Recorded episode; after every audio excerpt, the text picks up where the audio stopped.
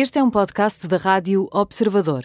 Pode ouvir a rádio também em 98.7 na Grande Lisboa e 98.4 no Grande Porto.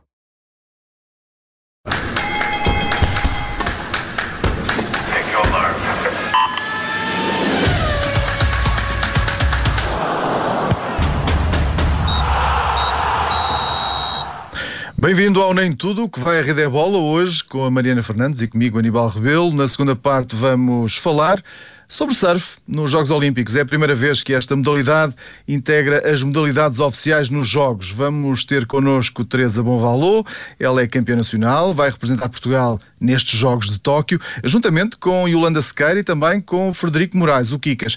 Mas sobre isso falamos na segunda parte, porque para já, Mariana, vamos à atualidade. Vamos começar, eh, Mariana Fernandes, com eh, o que está a acontecer no Benfica. Vamos falar para já de Luís Filipe Vieira. Sim, porque esta foi uma semana em que a atenção mediática voltou a virar-se para o futebol sem que a bola estivesse a rolar dentro de campo. Tudo começou na terça-feira, quando o Ministério Público realizou buscas à casa de Luís Filipe Vieira, também à SAD do Benfica, assim como a outros quase 40 locais que envolviam também o chamado Rei dos Frangos, José António dos Santos, e o empresário Bruno Macedo. Os três, assim como Tiago Vieira, filho do presidente do Benfica, foram detidos, foram ouvidos pelo juiz Carlos Alexandre, passaram três noites na esquadra até que acabaram por sair no sábado. Vieira, que foi eh, detido por alegados ilícitos criminais em negócios e financiamentos superiores a 100 milhões de euros, que terão levado a elevados prejuízos para o Estado e para algumas das sociedades, foi o único que ficou em prisão domiciliária, sendo que terá de pagar 3 milhões de euros de caução para ficar em liberdade. O presidente do Benfica acabou por suspender o mandato, ressalvando também que uma suspensão não é uma renúncia e Rui Costa, naturalmente, por ser também o primeiro vice-presidente encarnado, assumiu a liderança interina do clube e até marcou logo presença na final da Taça de Portugal de Hockey Patins Feminino, onde o Benfica venceu o Infante Sagres e conquistou uh, o troféu. Agora, e com a eliminatória de acesso à Liga dos Campeões e também o arranque do campeonato uh, já à porta, já muito próximos, abrem-se aqui três cenários uh, de um possível futuro para o Benfica. O cenário 1, que é também o mais provável de acontecer, Vieira mantém esta autossuspensão nas próximas semanas para se concentrar não só em tratar da caução uh, e sair desta prisão domiciliária, como também para falar com as pessoas mais próximas, para decidir os próximos passos, para ver tudo o que ainda pode ser recuperado e para sentir mais ou menos como é que estão as coisas e se ainda tem esta direção uh, consigo. Cenário 2, Vieira voltar a assumir a presidência do Benfica, sendo que o pode fazer assim que sair da prisão domiciliária e pode até limitar-se ao clube, portanto, deixando Rui Costa como líder da SAD. Ou então, cenário 3, Vieira antecipa o final do último mandato e deixa o Benfica 18 anos depois. Quanto a eleições antecipadas, e temos de recordar eh, que Vieira foi, eleito, eh, foi reeleito, aliás, ainda em outubro, os estatutos do Benfica indicam que só podem ser convocadas em caso de demissão em bloco dos órgãos sociais ou perda da maioria por parte da direção, ou então se o Presidente da Mesa da Assembleia Geral tomar essa decisão ou der provimento a um movimento de associados que pretenda a destituição da atual direção.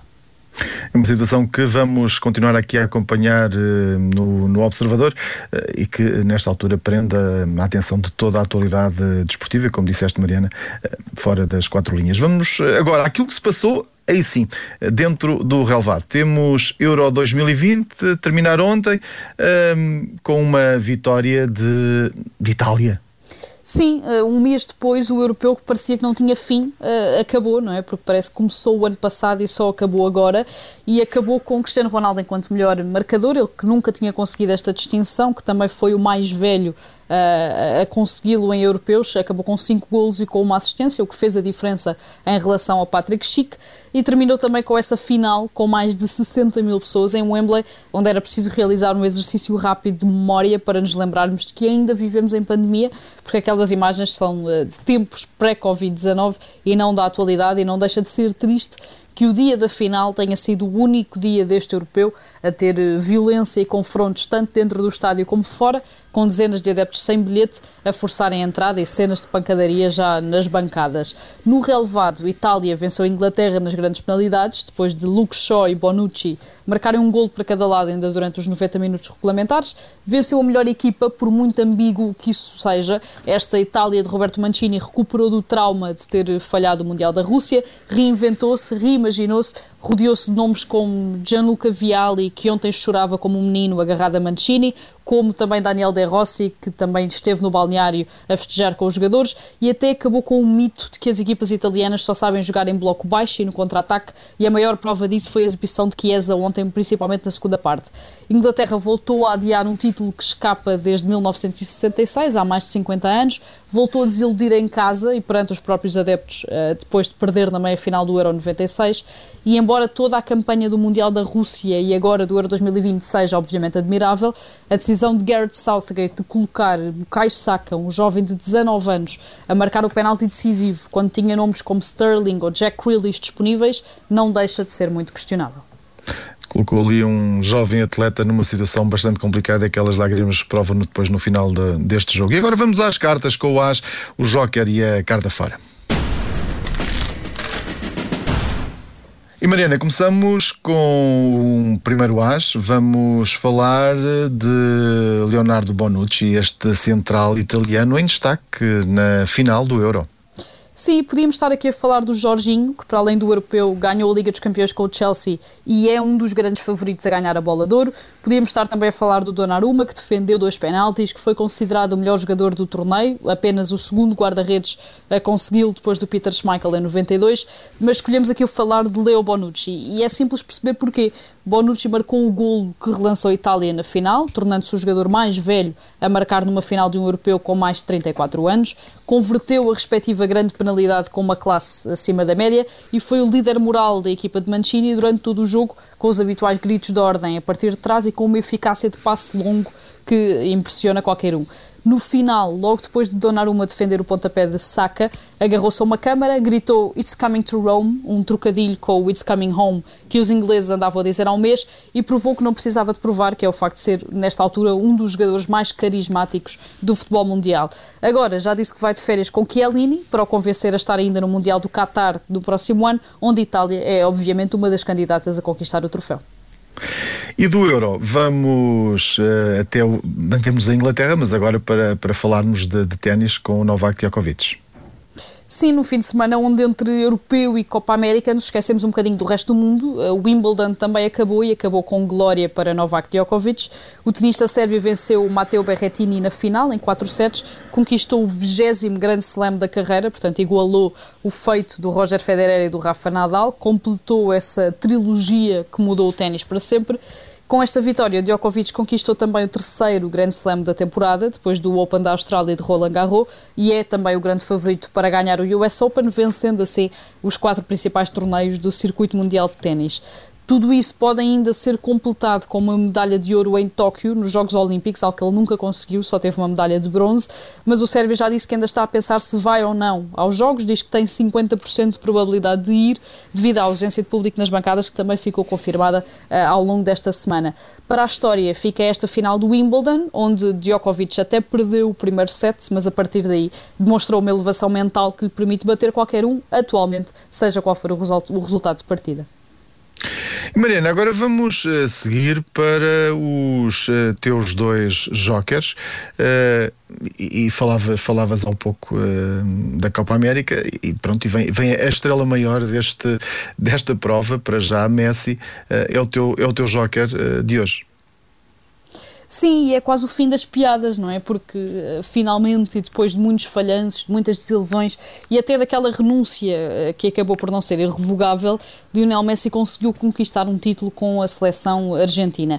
A equipa de Lionel Scaloni conquistou a Copa América em pleno Maracanã, no Rio de Janeiro, ao bater o Brasil com um gol de Di Maria e Messi atingiu o único objetivo que ainda não tinha alcançado na carreira, fez uma Copa, uma Copa América brutal, foi o melhor marcador, foi o rei das assistências, ganhou o prémio de melhor jogador do torneio, algo que nunca tinha acontecido, portanto, nunca nenhum jogador na Copa América tinha conseguido ganhar o troféu, ser o melhor marcador, fazer mais assistências e ainda ser o melhor jogador, e candidatou-se, obviamente, à sétima bola da carreira, apesar de não ter feito uma época extraordinária do Barcelona e de ter uh, Jorginho, principalmente, como já dissemos, uh, como principal adversário.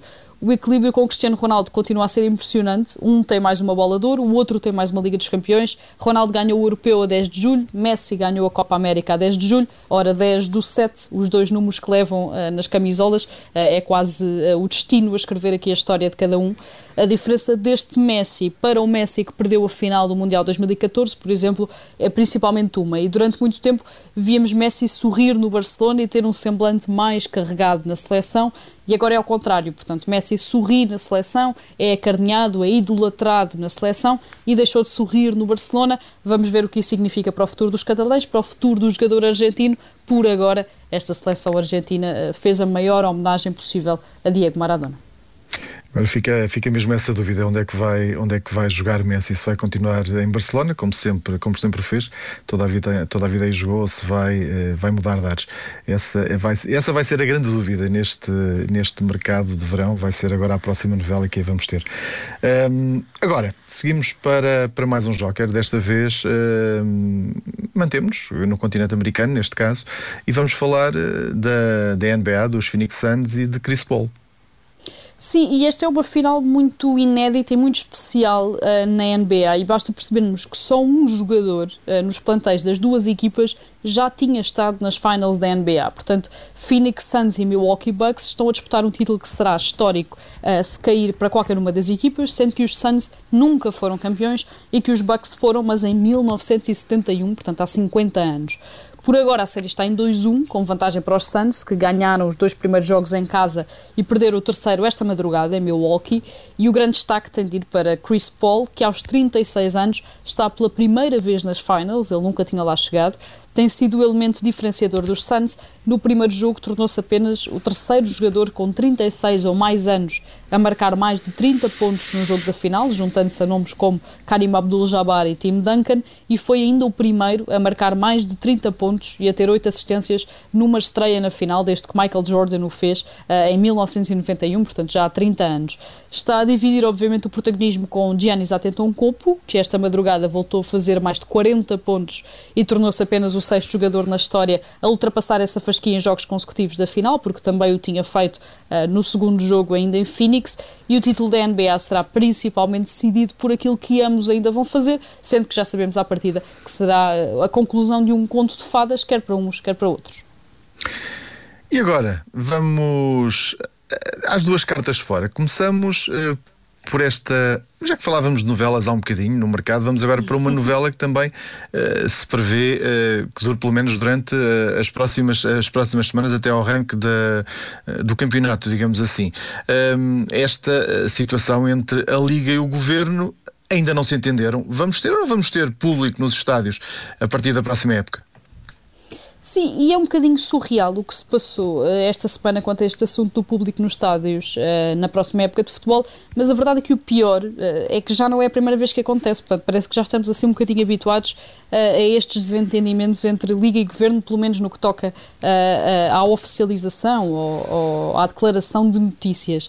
E na sexta-feira a Liga anunciou que a Primeira Liga 2021-2022 iria arrancar com o regresso dos adeptos aos estádios, com 33% da lotação, também, obviamente, com a obrigatoriedade de certificado digital, de teste negativo nas 48 horas anteriores ou de prova de recuperação nos últimos 180 dias para todos os que tivessem bilhete. Contudo, horas depois, fonte oficial do governo acabou por referir à agência Lusa que a decisão final eh, ainda não estava tomada, apesar de ter confirmado que tem assistido reuniões entre as duas partes, e acaba por ser um, um bocadinho incompreensível como é que isto acontece, principalmente quando no dia anterior, Pedro Proença tinha estado ao lado de Lacerda Salles, o secretário de Estado da Saúde, de João Paulo Rebelo, o secretário de Estado do Desporto, em aparente sintonia na cerimónia do arranque simbólico da Primeira Liga, que também teve uh, o sorteio do calendário para a próxima temporada. Portanto, é um bocadinho estranho como é que num dia uh, estão uh, três dos nomes mais importantes, uh, não só para o desporto nacional, mas também para a saúde e para a atualidade da pandemia no país, em aparente sintonia, com um discurso bastante uniforme e até a anunciarem que os jogadores, que todas as equipas da Primeira Liga e da Segunda Liga começariam a ser vacinadas na sexta-feira, portanto no final da semana passada, e no dia a seguir existe este confronto em que a Liga diz uma coisa e o Governo a seguir vem desmentir e dizer que ainda não está nada decidido. Vai ser uma, uma, Vão ser as próximas semanas duras eh, neste tipo de negociações, com a pressão do lado da Liga e dos clubes, como é evidente, porque precisam de dinheiro, precisam também de público nos estádios, e vamos ver o que é que vai responder uh, o governo a esta, a esta pressão, uh, para ver se começamos a ter. Não digo o exemplo do que aconteceu na final de ontem, com aquele estádio completamente cheio, mas pelo menos ter uh, bancadas compostas uh, para podermos também vibrar e, e ver uh, vibrar os, os adeptos com as jogadas que, que aí vêm em termos de, de futebol jogado na, próxima, na próxima época. Ora, outra, outra carta fora tiras do teu baralho Krovinovic, este médio croata que agora está afastado do plantel do Benfica por mau comportamento. Sim, e o Krovinovic não tem tido sorte na carreira, entre aquela lesão grave que interrompeu uma temporada muito positiva que estava a fazer no Benfica com o Rui Vitória e a quebra de rendimento que impediu o West Bromwich de apostar mais nele depois da subida à Premier League, mas também não tem feito propriamente pela vida e agora foi afastado dos trabalhos de pré-época do Benfica e está sob um processo disciplinar depois de ter surgido nas redes sociais um áudio onde aparece a Jorge Jesus pelo facto de não ter sido utilizado num jogo de treino contra o Sporting da Covilhã, mesmo que seja reintegrado, é altamente improvável que consiga manter-se no plantel encarnado para a próxima temporada, uh, será novamente emprestado ou será uh, mesmo vendido a título definitivo, o que é uma pena para um jogador que tem o talento, mas que não tem tido a sorte e que também não, não a tem procurado. E às vezes alguma falta de cabeça. Vamos agora ao túnel.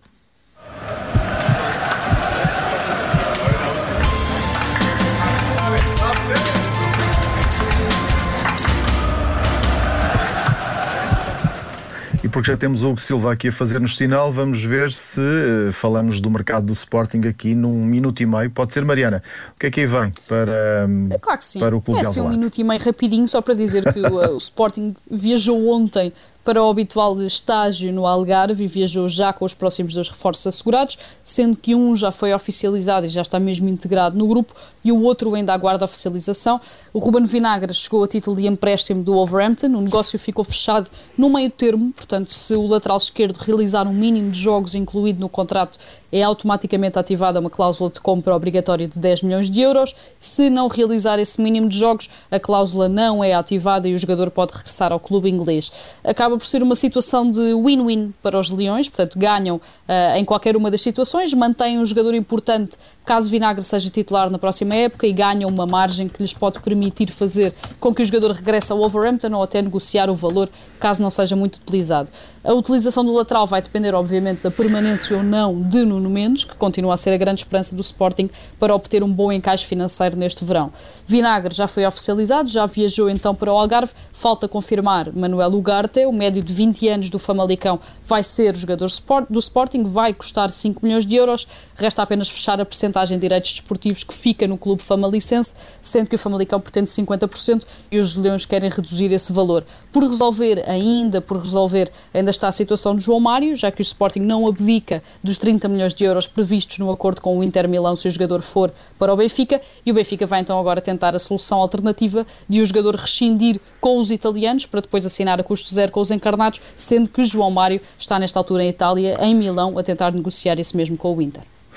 Mais uma novela até ao final deste verão, ou, ou, esperemos nós, pelo menos até ao arranque desta, desta época, que fique resolvida esta situação para uh, o João Mário, quer, quer fique em Portugal, uh, quer vá para outro clube. E na segunda parte deste programa vamos surfar com Teresa Bovaloy, uma das atletas que vai estar em Tóquio com as cores portuguesas numa prancha de surf, e vai mesmo, uh, a seguir falamos com ela sobre isso.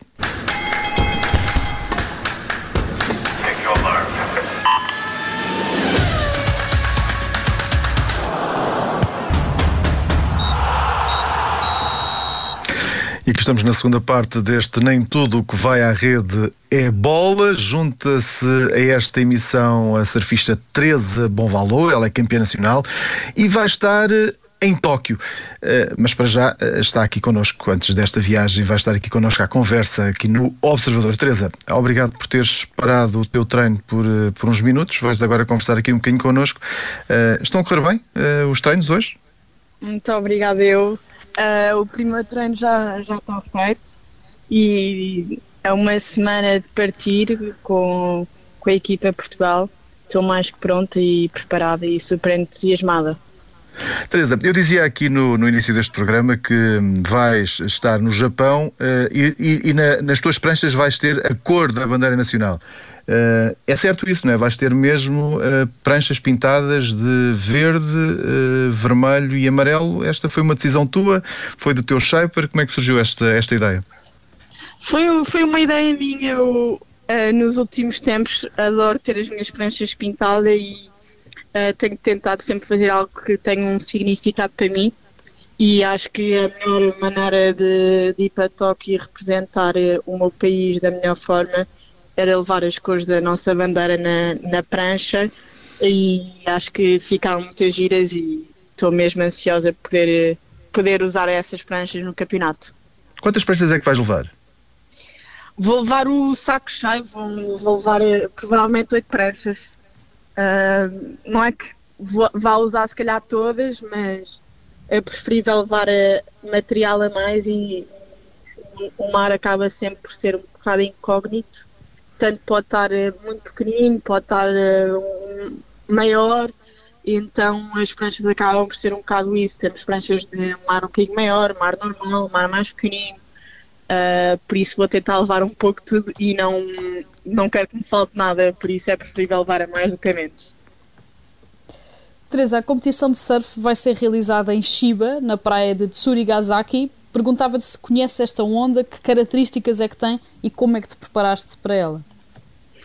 Eu nunca tive nesta praia, já tive algumas vezes no Japão, já competi no Japão algumas vezes. Nesta praia nunca, mas já vi vários campeonatos a decorrerem lá. Uh, havia um QS dos homens uh, e nesta altura é um, é um pouco mais recorrente, o mar está mais pequenino, por isso melhor sítio impossível do que estar em Portugal nesta, nesta altura, que é o nosso verão, onde as mais pequeninas, então tenho estado sempre a tentar uh, encontrar um pouco mais esse mar para afinar as minhas pranchas e, e o meu surf nelas e sentir-me o mais preparada possível para quando a competição começar, só simplesmente dar tudo e surfar o meu máximo. Teresa, alguma praia, alguma, alguma onda portuguesa que se compare a esta, que tu tenhas, hum, tenha, que nós possamos ter essa, essa imagem para quem, para quem não conhece a praia, esta praia japonesa, mas conhece algumas das praias portuguesas, algum tipo de onda que, que se possa comparar ou não? Eu acho que agora, eh, nesta altura do ano e na altura do ano que também é lá no Japão, uh, a praia com que eu tenho estado a treinar mais, em que eu acredito que possa ser mais parecida, as ondas, é um pouco a costa no geral. Uh, nesta altura a costa nem sempre, normalmente está pequenino uh, e o, o, Japão nesta altura também está pequenino e a praia acaba por a onda um bocadinho mais soft, não ter tanta força e acaba por eh, relembrar um bocadinho a Costa, por isso tenho estado a treinar muito lá. Tu conseguiste o apuramento para, para ires a este Tóquio 2020, que se vai realizar agora em 2021, em El Salvador, eh, nos Jogos Mundiais de Surf no início eh, de junho, ou seja, há pouco mais de um mês. Como é que foi essa qualificação? Como é que foi essa preparação para essa prova a pensar que eh, qualificaste para, para, para estes primeiros Jogos Olímpicos. É? No fundo, és, eh, vai ser uma estreia do, do surf no, nos Jogos eh, e vão ser três atletas portugueses a estrearem-se ou ficar na história dessa maneira. Como é que foi esta preparação? Havia muito nervosismo em El Salvador ou não? Foi, foi um evento incrível. Eu consegui, no, no princípio do ano, uh, ir lá a El Salvador. Acabei por ir duas vezes a El Salvador antes do evento para treinar, para conhecer as ondas uh, e acho que isso foi uma grande ferramenta que me ajudou. Tive os meus patrocinadores que acabaram também por criar uh, estágios, o que foi ótimo a Red Bull, uh, e tentar conhecer assim a praia ao máximo. O, haviam dois picos em que nós podíamos competir e, e passei muito tempo dentro da água, experimentei muitas pranchas e, e, na realidade, uh, quando fui lá para o campeonato, já me sentia muito mais à vontade, muito mais confiante, em que parecia que era ok, é mais, um, mais, uma, mais uma viagem em que na realidade já sei um pouco de tudo daqui, já sei o que posso esperar, já surfei um pouco de tudo aqui e sinto-me super, super, super confiante para o que aí vem. E, e foi um evento extraordinário em que conseguimos mais duas atletas portuguesas a qualificação, em que no máximo só podíamos levar quatro, duas mulheres e dois homens, e estamos a, quase com a equipa cheia.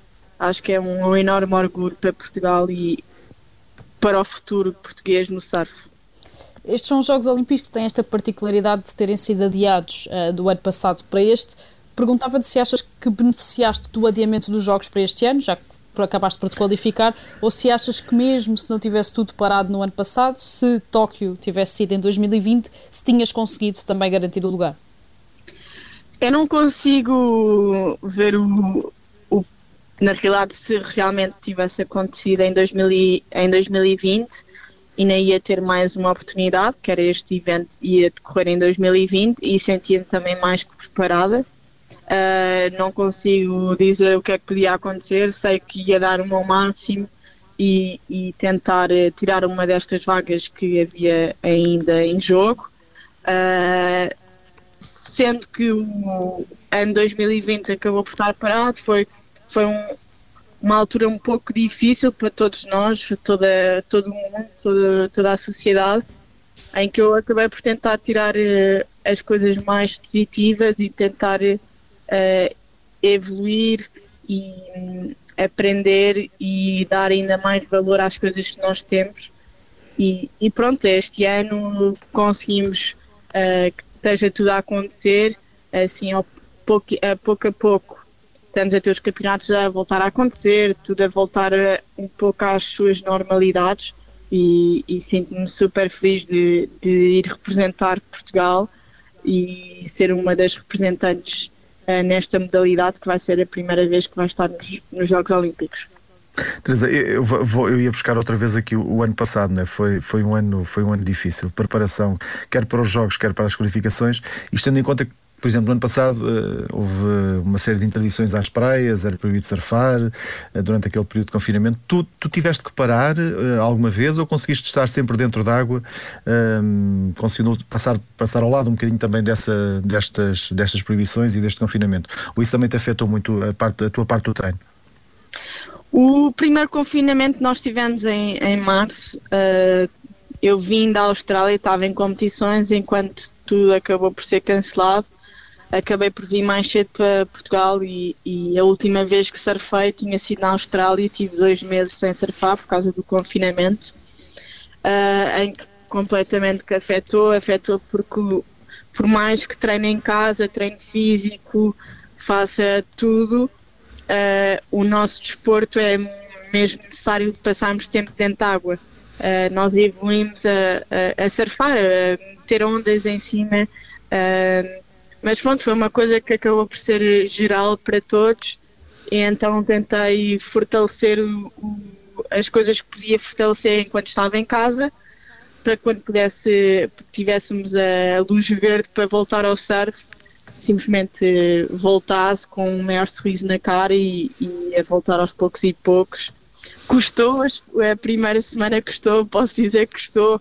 As primeiras ondas parecia que nem conseguia meter-me de pé eu que nunca assim bato na madeira, porque graças a Deus que nunca tive assim uma lesão muito grave, nunca tive muito tempo fora d'água, uh, mas foi, foi, foram dois meses assim um bocadinho mais duros, mas depois quando voltámos foi, foi a maior felicidade e voltar um pouco às competições em Portugal e foi ótimo.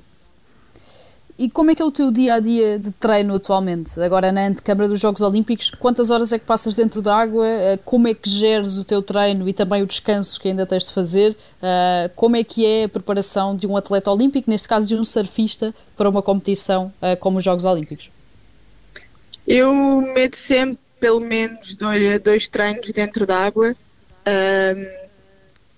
depende também das fases em que nós, nós estamos vou agora entrar se calhar numa fase em que vou, vou estar mais dentro d'água, mas menos tempo, como se fosse um hit, mas, e depois meto o, o treino físico uh, e treino de mobilidade, que também são um, componentes muito importantes. E, e, e, pronto, é, o mindset é toque, o mindset é pegar ondas pequeninas, tenho estado a tentar apanhar o máximo de ondas pequeninas para fortalecer eh, esse, esse ponto e, e conseguir surfar da melhor forma esse tipo de ondas. Um, e acaba por ser um bocadinho, um bocadinho isso: é treino dentro d'água, treino fora. Teresa, uh, os atletas, normalmente, os atletas que, que, chegam aos Olímpicos nas outras modalidades uh, acabam por deixar de fazer muita coisa para se dedicarem à, à modalidade que o fazem. É o mesmo, acontece o mesmo com, com, com o atleta de surf. É, é, isto tendo, tendo, em conta, por exemplo, os, os atletas de, de, de atletismo, uh, os competidores de natação, uh, acabam por se fechar muito e ficar muito presos aos treinos. Vocês, como é que é no surf? É a mesma coisa? Acabam por ter dedicado muita coisa por causa da modalidade? E pensando nisto, que já nesta prova de toque? Eu acho que qualquer atleta que queira ser atleta profissional uh, quer seja surf, quer seja atletismo, quer seja outro, outro desporto, uh, quando quer chegar a um patamar que, é, é, que seja mesmo profissional, atingir eh, objetivos gigantes, acaba por ser, ter que sempre abdicar de muita coisa.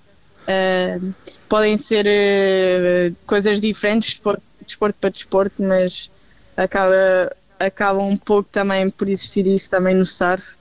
E tu deixaste de fazer o quê? Abdicaste do quê, por exemplo? Eu desde muito nova comecei a viajar muito cedo. Um, não, nunca cheguei mesmo a ter uma vida de, de, um adolescente normal que eles começam muito a sair à noite, uh, muito social entre amigos e essas coisas todas, em que eu, nós atletas uh, profissionais, uh, não conseguimos ter isso para chegar a uma excelência.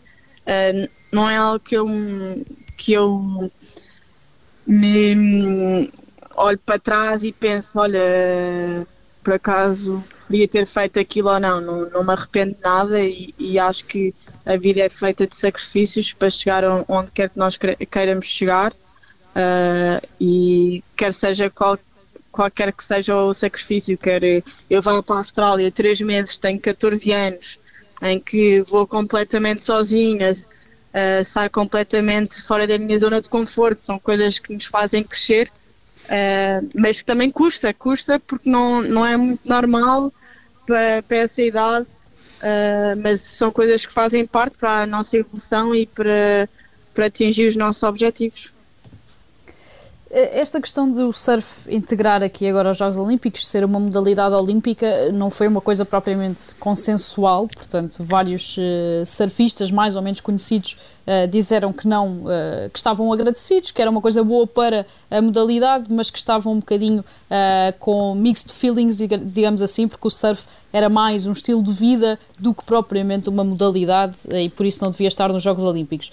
Perguntava-te o que é que achas uh, sobre isto e que importância é que estar representado nos Jogos Olímpicos tem para o surf e o que é que isso traz para vocês, atletas? Uh, eu, por acaso, nunca, nunca cheguei a ouvir, a, a ouvir isso de qualquer que seja o surfista que eu conheço, porque eu acho que o, a integração da, da nossa modalidade no, nos Jogos Olímpicos eu acho que faz todo sentido. É um desporto gigante, cada vez maior, em que o, o âmbito, e se nós formos a ver hoje em dia, está cada vez mais profissional, em que temos um circuito gigante da WSL, em que temos o, o campeonato WCT, que é onde estão os melhores surfistas do mundo, onde eu quero chegar e ser campeã do mundo um dia. E, e vemos o, os surfistas que estão, os atletas que estão, são atletas uh, completamente profissionais e muito, muito, muito, muito profissionais em que vemos que realmente eles estão ali a, a lutar e a dar tudo e, e, eu vejo isso como uma coisa ótima para o surf e, e, e não vejo nenhum lado negativo. Acho que a nossa modalidade cada vez está mais, já há 10 anos para cá, mais profissional, muito mais disto, é um, é um trabalho, é um, é uma paixão que acaba também por ser um trabalho, competir. Uh, por isso estou super feliz e, e, de ver o surf num, num patamar gigante. Já sabes eh, contra quem é que vais surfar? Segue, segue, Mariana, segue. já sabes contra quem é que vais surfar. Vais estar no grupo uh, da tetracampeã mundial, a Carissa Moore, da peruana Daniela Rosas e da equatoriana Dominique Barona. Uh, Carissa Moore, obviamente, já se sabe que vai ser uma adversária difícil, é a tetracampeã mundial. Perguntava-te o que é que uh, já conheces das restantes adversárias uh, e quanto, como é que vai ser a dificuldade nesta competição?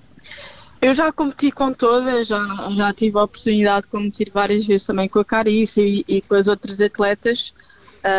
e eu acho que na realidade, se, se eu ou quem quer que seja, se não for lá para dentro da água e dar o seu melhor e tentar uh, surfar da melhor forma, ninguém vai o fazer por, uh, por ele ou por mim.